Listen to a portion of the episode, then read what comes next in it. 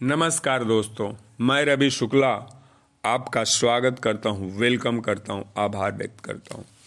आपके सामने प्रस्तुत है मोटिवेशनल दिल से जो आचार्य प्रशांत जी द्वारा लिखी गई पुस्तक है का सातवां चैप्टर फिर इसकी शुरुआत वही प्रश्न से होती है प्रश्न करता प्रणाम आचार्य जी मैं बचपन से एक धार्मिक परिवार में पला बड़ा हूँ बचपन से पूजा पाठ हमारे घर में चलती थी, रामायण महाभारत हमारे घर में चलता था। तो उन सब का देखा देखी मैं भी सबसे रामायण महाभारत देखकर सबके साथ शेयर करता था। तो लोग खुश होते थे।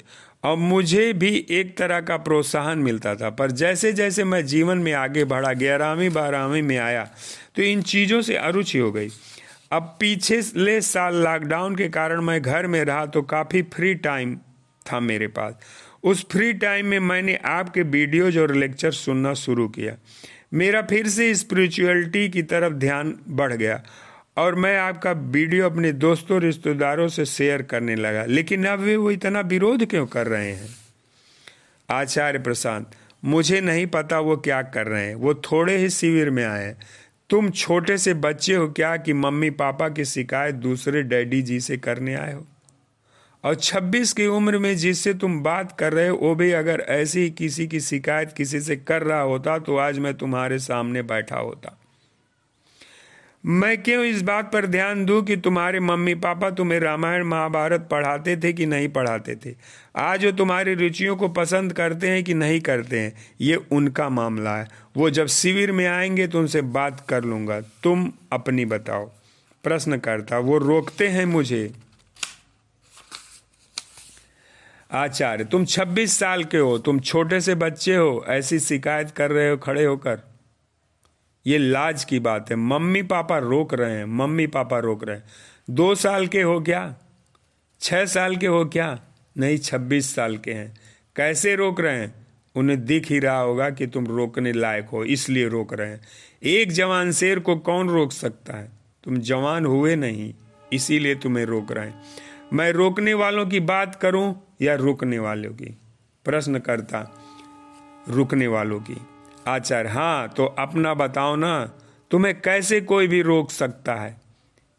रोक लेता है। ये जो तुमने पूरी कहानी सुना ये सुनने में ही भद्दी थी। ये कहानी आठ दस सा, बारह साल तक शोभा देती है इसके बाद नहीं। मैं नौकरी कर रहा हूँ मैं छब्बीस साल का हूँ मैं अध्यात्म की ओर बढ़ रहा हूँ मैं जो भी कर रहा हूँ मम्मी पापा ने मना कर दिया। प्रश्न करता आसपास का जो माहौल है आचार अरे तो वो क्यों है तुम्हारे आसपास? और अगर तुम्हारे आसपास भी हैं तो उसकी हिम्मत कैसे पड़ जा उन, उन, जाती है तुमसे उल्टी पुल्टी बातें बोलने की? लोग भी न बंदा देख करके और शक्ल देख कर बोलते हैं।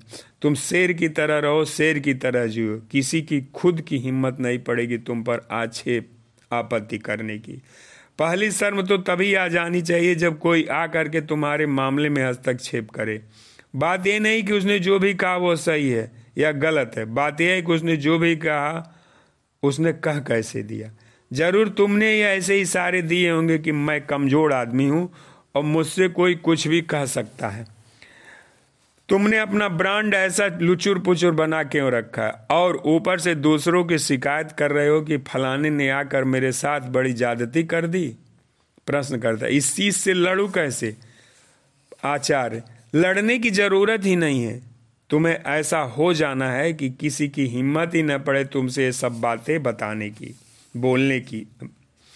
देखो, बीमारी भी कमज़ोर आदमी पर हमला करती है। सबसे पहले ये समझो कि दूसरे तुम में कमज़ोरी देख रहे हैं, ना इसलिए तुम पर चढ़ने की कोशिश कर रहे हैं। अगर वो तुम में कमज़ोरी देखेंगे ही नहीं तो तुम पर चढ़ने की कोशिश भी नहीं करेंगे। और अगर तुम्हारे ही माँ बाप हैं और कमज़ोरी देख रहे हैं तो कमज़ोरी होगी भी। वो बिल्कुल तुम्हारी असलियत से वाकिफ हैं। उन्हें दिख रहा है कि लड़का तो है ही कमज़ोर तो इसका हाथ उमेट सकते हैं, इसके कान भी मरोड़ सकते हैं। ना? नहीं तो 26 साल के जवान पर कौन धौस चला सकता है? देखो, अध्यात्म ऐसे ही नहीं होता कि हल्की पुल्की चीज़ है कोई भी कर ले। बैठ कर कहीं भजन ही तो गाने हैं, उसके बाद बूंदी के लड्डू खाने।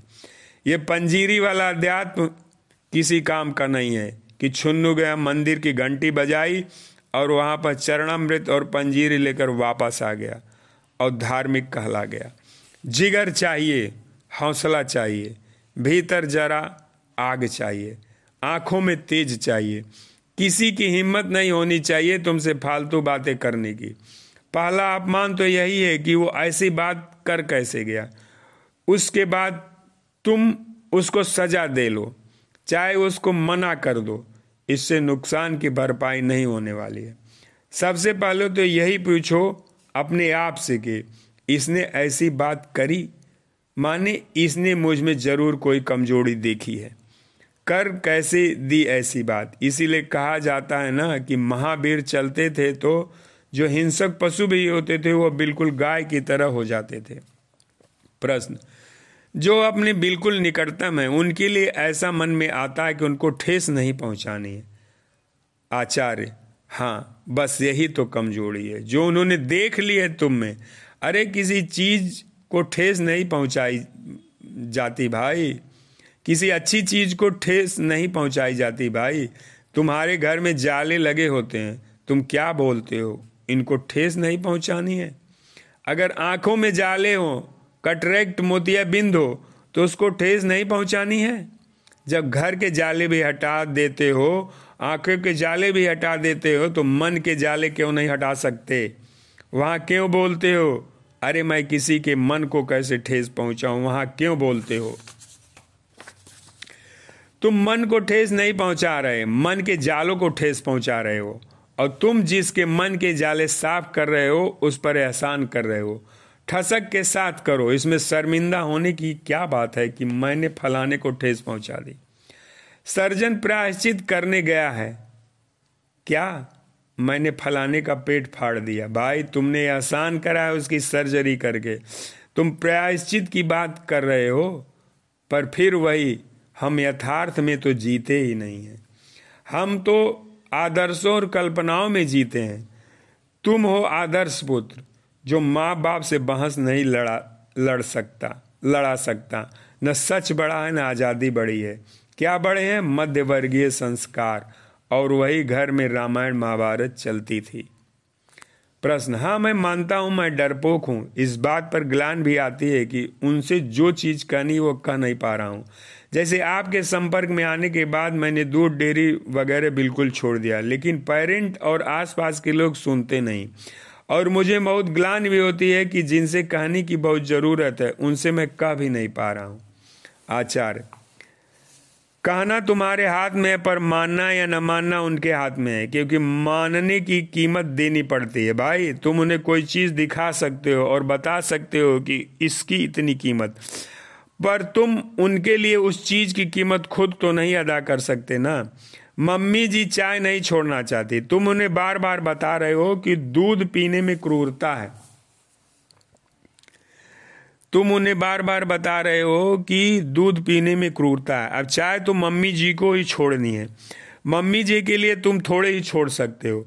तुम अपने लिए छोड़ सकते हो। तुमने शायद छोड़ भी दी होगी। हाँ अब तुम लाख बताते रहो मम्मी जी को कि ये जो दूध निकाला जा रहा है, पूरा दुग्ध उद्योग मांस उद्योग से जुड़ा हुआ है। ये क्रूरता है क्रूरता है। मम्मी जी को अगर चाय और लस्सी और खीर की लत लगी हुई है तो वो नहीं छोड़ेंगी। अब तुम क्यों परेशान हो? उनकी करनी उनके साथ। जैसे कभी कभार मैं दोस्तों के साथ खाने पर जाता हूँ। कुछ वेज दोस्त हैं, कुछ नॉन वेज भी हैं। ये प्रश्न है। आचार्य अरे दूसरे दोस्त बना लो। इसमें इतना क्यों परेशान हो रहे हो? नहीं, मैं चाहता कि वो भी मांसाहार छोड़ दें। उन्हीं को काहे को चाहते हो? दुनिया में 800 करोड़ लोग हैं, उनको क्यों नहीं चाहते? प्रश्न, जो एकदम मेरे आसपास है, उन्हें तो चाहता हूँ। आचार्य ये शिविर में उपस्थित अन्य प्रतिभागी भी तो आसपास बैठे हैं, इनको चाह लो। वो जो आसपास है, वो आसपास नहीं है, उनसे तुमको मानसिक सुरक्षा मिलती है। तो तुम ये कह रहे हो कि इनको छोड़ना भी नहीं पड़े। यही सुधर जाए तो इससे बढ़िया क्या होगा? और वो हो ही नहीं सुधरने लायक तो सुधरना और नहीं सुधरना है। यह हर व्यक्ति का निजी फैसला होता है, क्योंकि कीमत उसे ही अदा करनी है। फिर बता रहा हूँ, इसके लिए उसके बिहाब पर तुम कीमत नहीं अदा कर पाओगे। कर सकते ही नहीं। नियम है। चाहे उसे ही छोड़नी है, मांस उसे ही छोड़ना है। तुम कैसे छोड़ दोगे उसकी जगह? अब वो नहीं छोड़ने को राज़ी है। तो अब ये उसका अपना स्वाधीन फैसला है। तुम बस ये कर सकते हो कि वो मांस नहीं छोड़ रहा है, तुम उसे छोड़ दो। प्रश्न। वो कह रहे हैं कि एक तरह से तुम इंटॉलरेंट हो रहे हो असहिष्णु हो रहे हो, आचार। तुम्हें सुनना क्यों ज़रूरी है? वो जो भी बोल रहे हैं इंटॉलरेंट हो रहे हो, वो कुछ भी बोल सकते हैं। वो बोल सकते हैं, तुम कुछ और हो रहे हो, तुम एलियन हो रहे हो, तुम यूएफ हो रहे हो, वो तुम्हें कुछ भी बोल सकते हैं। तो इसमें क्या हो गया? बात ये नहीं है कि वो बोल रहे हैं, बात यह है कि तुम्हें कौन सी मजबूरी है कि तुम बैठे बैठे सर झुकाए सुन रहे हो। उठकर चल दो वो बोल भी इसलिए पा रहे हैं क्योंकि उन्हें पता है कि तुम सर झुकाकर सुनते रहोगे। वो कुछ भी बोलें और जब आपको पता है कि आप कुछ भी बोलेंगे और सामने वाला सर झुकाकर सुनता ही रहेगा तो फिर आप वास्तव में कुछ भी बोलेंगे। आपकी बेहूदगी ही झूठ की और बदतमीजी की फिर कोई सीमा ही नहीं रह जाएगी, क्योंकि सामने जो बैठा है वो तो ऐसा ही है, रीढ़ के बिना लुचुर पुचुर बैठा। वो कुछ भी बोलो, वो सुनता रहेगा।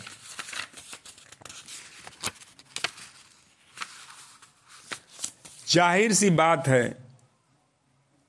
क्योंकि सुनने सुनाने की बात नहीं है, कीमत अदा करने की बात है। जो भीतर से तैयार ही नहीं कीमत देने को, उसकी कोई प्रगति या सुधार कोई दूसरा कैसे कर देगा? धन्यवाद धन्यवाद धन्यवाद।